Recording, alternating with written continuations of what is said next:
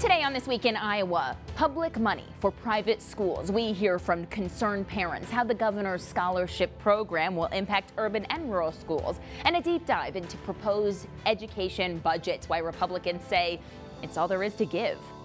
Good morning, everyone, and thank you so much for being with us here for This Week in Iowa. I'm Sabrina Ahmed.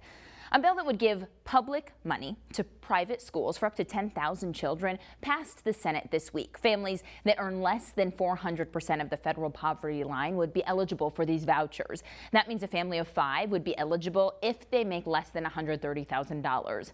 In addition to the voucher program, this bill that passed the Senate also requires school districts to publish all their instructional materials online.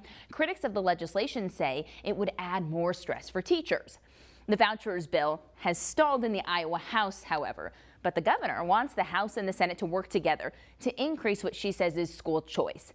But that transparency portion of the bill on has already made it through the House this week. Among other things, that bill that passed the House would require a district or charter school, but not a private school, to provide a list of library books available at the library and give procedures uh, to request removing a book that's available. Districts must make all textbooks, course syllabi, and a list of instructional materials used on the website. A previous version only allowed teachers to update that list of materials twice a year, but now teachers can modify whenever they need, and the district has seven days to then update the website. That bill gives school districts two years to be in compliance. The Iowa House also passed their education budget this week. Included in that budget is a 2.5% increase in per pupil funding. No increase for the Regents universities, but then adds a $12 million pot of money for scholarships for students who are going into high needs fields. So I spoke to the chair of the Appropriations Committee, John Wills, about the education budget and vouchers bill in the House. He says, although a majority of the burden is not on counties anymore. It's now on the state to provide school funding. He thinks funding for these schools is enough. Way before my time in the legislature, uh, the shift was uh, it was property tax. This was the primary means for school funding. What happened though back in probably the 70s and, and maybe early 80s, uh, they looked at that and said that's not very equitable. So the uh, lower income areas or maybe even blighted communities, uh, the property tax weren't able to keep up, weren't able to provide the same amount of funding for, uh, say, uh, West Des Moines uh, kind of areas. And so what we're seeing is we're, we're, we weren't seeing equity in education. And so they came up with this funny formula uh, statewide that a lot of the funding would come from the general fund of the state uh, government and kind of take over the primary source of funding from the property tax uh, funding. And so that's kind of how we got to where we are, just in equity. Uh, so uh, right now we're paying about $6,500 per uh, child uh, from the state. And uh, from the federal government, we're seeing about $10,000 per student average. And then from property taxes, we're seeing in between $1,000, $1,300 and $3,000 from property taxes. So over $17,000 per child uh, is going into our, our public education system right now. I'd like to talk about a proposal that has been moved to the Appropriations Committee, which is these school scholarships. It's essentially public money going to fund private schools through scholarships for up to 10,000 students who were at 400% of the poverty level. Can you talk to me about, um, first of all, kind of encompass what is this bill? What does it do now that it's in appropriations? I know you also sit on the Education Committee. Um, and then where does it lie? It's it's stalled, but it's moved to another committee, so it's still alive. Right. Well, uh, really, we we have uh, some good things happening with it right now as we work and we listen to the members uh, in the House uh, to try and understand what is, if they have an opposition, what is opposition? If they don't have an opposition, where are they at? And that sort of thing. And so we're trying to really listen to the members, understand uh, what we need to do to make this bill a better bill. And so we, we always want to look at, and this is exactly the process that we go through for every bill, but we always want to look at how can we make this bill a better bill overall addressing the needs of our members, addressing the needs of the folks that are here, and at the same time, get a very substantial, uh, substantive uh, bill that would mean a lot to our, our kids, to our parents, uh, because really, in the end, uh, we want to get away from funding institutions and fund the child. We want to make sure that the child is the one that's of, uh, primary importance in this situation.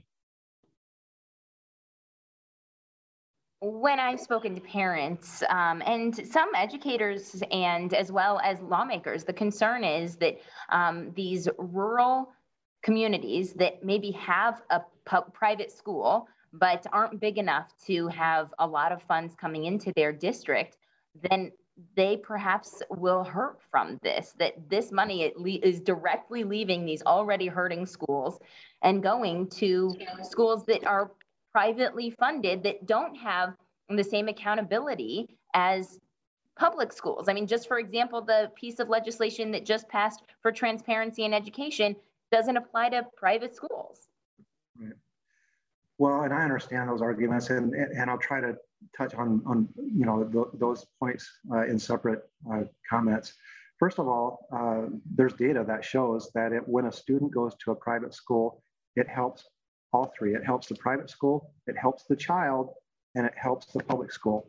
You know, you're taking that child away from that public school, sending them to, to a private school. But at the same time, that remember I just talked about the 10,000 or $1,300 and the 6,500. Well, the 10,000 and the 1,300 stay with the school. So they're able to keep that money and they don't have a child to educate. So they can focus that money on other kids and, and, and provide extra services to those other kids, keep the same teachers, that sort of thing. Uh, the child is benefited because they get a, a, better education oftentimes. They get an education that is uh, can be fine-tuned to them, maybe smaller class sizes and all kinds of things. And that is also uh, benefited because they're they're having a higher enrollment. And so it really benefits the data. Peer-reviewed studies actually show that all three entities uh, really do uh, get better uh, and improve because of that. Um, so I can't remember the second question you had, so I'm sorry. It, it was just to, to the point that they don't have the same level of transparency requirements as the public schools do. Yeah, so uh, the bill that we have in front of us uh, deals only with accredited schools. So these, these schools are accredited. They have to meet certain standards. They have to meet certain criteria. And I would really say, uh, back to folks that say that, even though these are accredited schools, who, you know, I'm a local control kind of person. I like to see local control. I like as local as possible. What is more local control than a parent? And, and who really needs to be accountable for that child's education other than the parent? And so as long as the parent's satisfied, that's the accountability I like to see. But I, I would even counter and say these schools are accredited. They have to meet certain standards in order to be accredited. And so I think that they're fully accountable to those, uh, th those students and to the parents. Coming up on This Week in Iowa, three moms are working together to protect public schools. Their concerns about the voucher proposals next.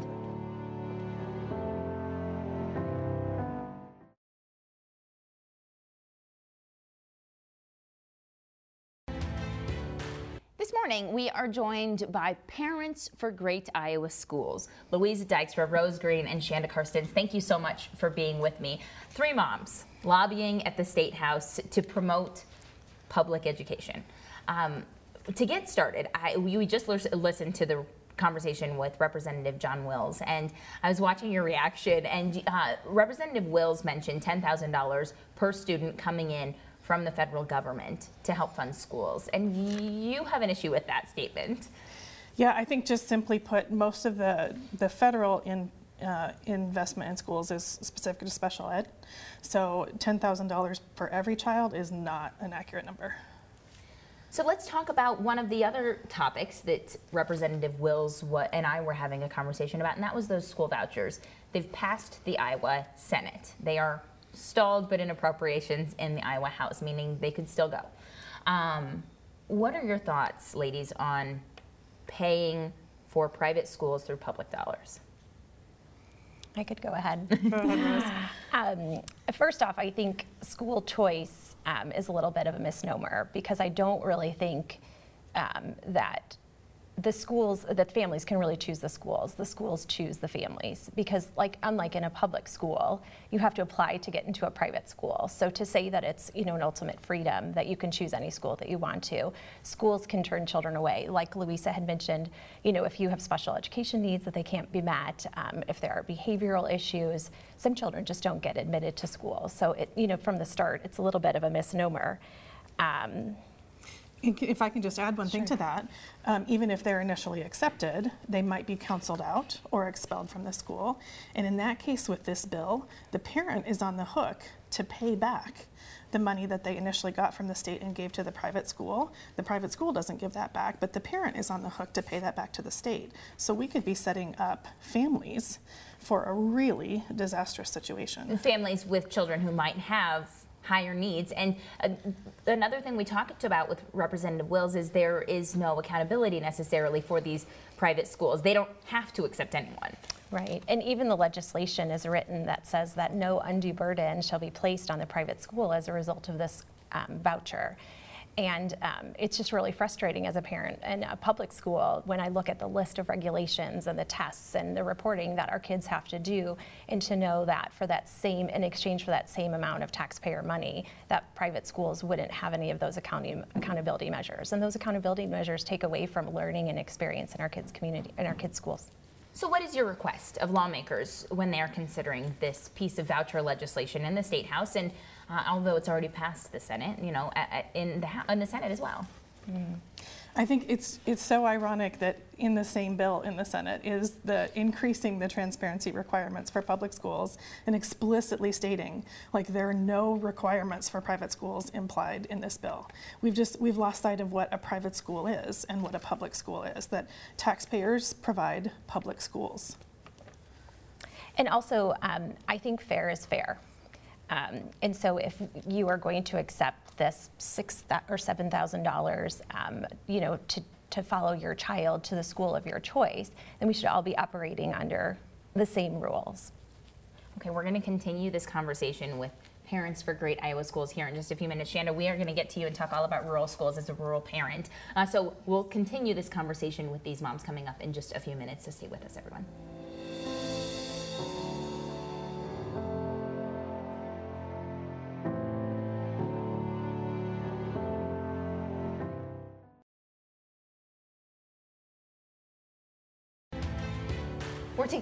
Continuing our conversation with parents for Great Iowa Schools. Uh, we've talked a little bit about vouchers, but I think it's important, we would be remiss not to mention the fact that there are already scholarships for private schools that are publicly funded in our state. What is that program?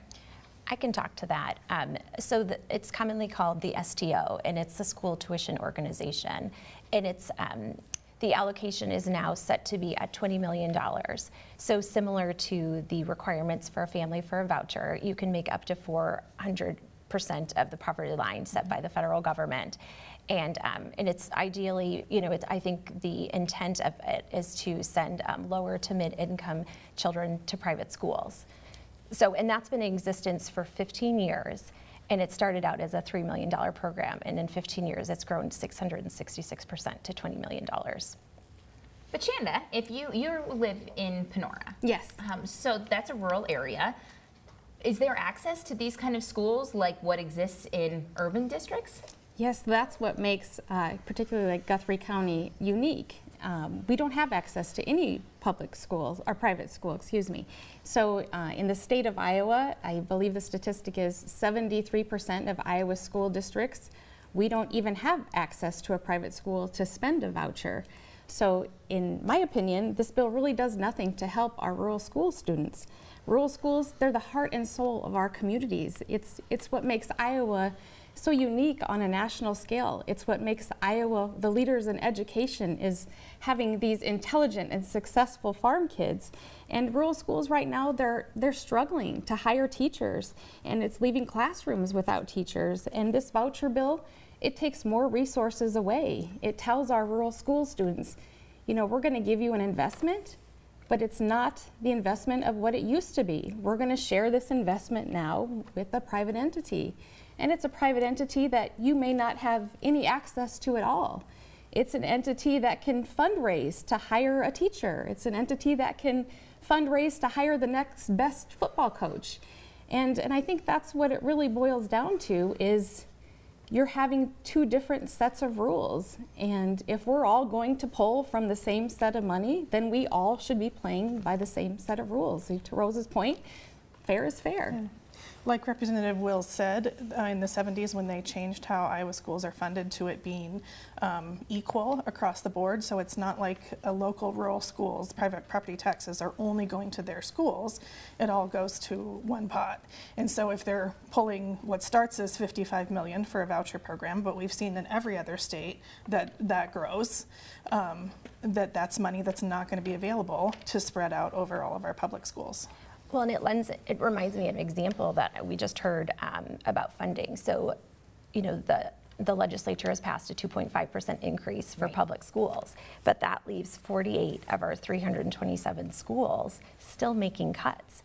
Because 2.5%, while it's an increase, is it keeping up with the cost of living in Iowa? And a lot of schools and a, you know, a lot of local economists might disagree that that's the right number. Well, and even to clarify that further, sorry, that, that those 48 school districts are actually getting less money. So like not even like accounting for inflation, they're getting less money because we fund per child. So, you know, one family with four children moves out of the area and they've lost all of that money. And so they're truly looking at a budget cut.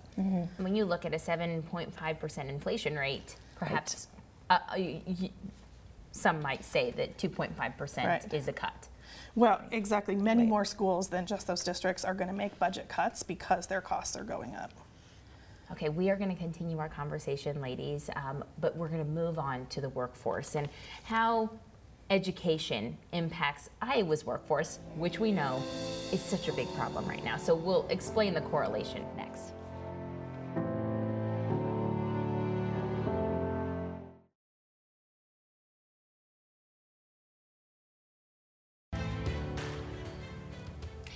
Continuing our discussion with parents for great Iowa schools. Once again, we are here with Louisa Di- Louisa Dykstra. Louisa. Louisa. A tricky county. it is Rose Green and Shanda Karstens. Thank you so much again. Um, as we discuss workforce and the correlation between education and workforce, why is that an important Louisa conversation to have? Well, it, the number one thing you hear from any business leader in Iowa right now is that they're struggling to find workforce. And the solutions that have been proposed so far all tend to be sort of at the end of the line. Like they're talking about how do we provide more of the post secondary um, education, help more kids be involved in that. But that sort of feels like the frosting, and the cake is our public school system. So, um, we, like Representative Wills was talking about, funding children, um, and obviously, you know, we all started advocating for our own kids at our own school buildings, and then realizing, like, oh, it, like our even our own school board doesn't have control over the funding that happens at the legislature. So that's when we got into what is the bigger picture for all of Iowa's kids. Um, so really we need businesses to sort of engage with those public schools. Like a business leader needs to be concerned about is every kid have access to preschool you know and and just sort of starting at the beginning and setting that foundation. And educating that pipeline um, and not starting in their junior or senior year of high Right. school, but investing in them earlier. Because Right. 94% of students are in public schools. So we can, you know, if you want to fund private schools all you want, there's still 94% of the students in our state in public schools. Exactly. Huge piece of our workforce comes from the public schools. right Right. And it, you know, it used to be that Iowa had the reputation for the best schools in the country, and I think that a lot of people wanted to come back to Iowa to raise their families, mm-hmm. and that obviously provided a workforce pipeline just because of people wanting to live in Iowa, and we don't have that reputation anymore. And so I'd love to see business leaders really dig in and saying, what do our public schools need? To really meet the needs of every child. That's what we would that's what we would love to see. That's the conversation we wish we were having instead of fighting against these bills that we feel like are making it harder for public schools. We'd love to say what what public schools are doing really well and how can we look at what's going well and how can other schools duplicate that and what resources do they need to make a difference? That's what the conversation we wish we were having. And there are so many great examples throughout the state uh, that public schools are doing, um, not just to take care of their youngest children, but to educate them as they transition to post secondary. Um, but a lot of that is legislation, it's legislation that's not funded. Future Ready Iowa is a great, great program, um, and we wish that we could spend more time advocating for that. But we would advocate for actually funding some of the great ideas that are in it. It's grossly underfunded. And I would like to point to, you know, Future Ready Iowa is an initiative, a Republican initiative. This is not a partisan conversation that you ladies want to have. No, I mean, in all. fact, Future Ready Iowa had a huge impact on our own family. My youngest daughter was able to get her CNA through our local uh, assisted living home and do a marketing internship, and that's what she's going to go study at, at Iowa State now. Like, it had a huge impact. It's an amazing program. So thankful for the governor to, to be able to pass something like that. The interesting thing about Future Ready Iowa is there were five parts of that when that was rolled out. And the fourth part just basically said, we need to make sure that our K 12 schools are functioning well. Like, no detail, no specifics, no, like, that's, to me, that's the meat of it. And there And hasn't just been shows- any emphasis put there. It shows that you can't pass that policy without incorporating K-12 education. And again, back to your 94%, you know, that's the super majority of our future workforce. And when you say, you know, you brought up that story of how things are working some some places, you know, there are so many good public school stories to tell and to share that would help to lift that lift these public schools up if you had the opportunity instead of fighting. Right. Yes. We hear them every day. We all have graduating seniors, and so it's just it's really exciting to see where all of these children have come since kindergarten and, and their pursuits, um, their pursuits beyond. And we've actually started a public school proud campaign because we want to. Um, we want to combat some of that negativity with the great stories. Um, and we we just recently published one about a student and about a teacher. And if anyone wanted to share them with us, they could find us um, On Facebook on is the easiest Facebook. place. That's Yeah. probably the easiest place to submit a story. What's maybe one that jumps out to you? Well, the, the Oh, excuse me, I'm so sorry. That is the end for us. Thank you so much, ladies, for the conversation. we'll take a short break. You're watching This Week in Iowa.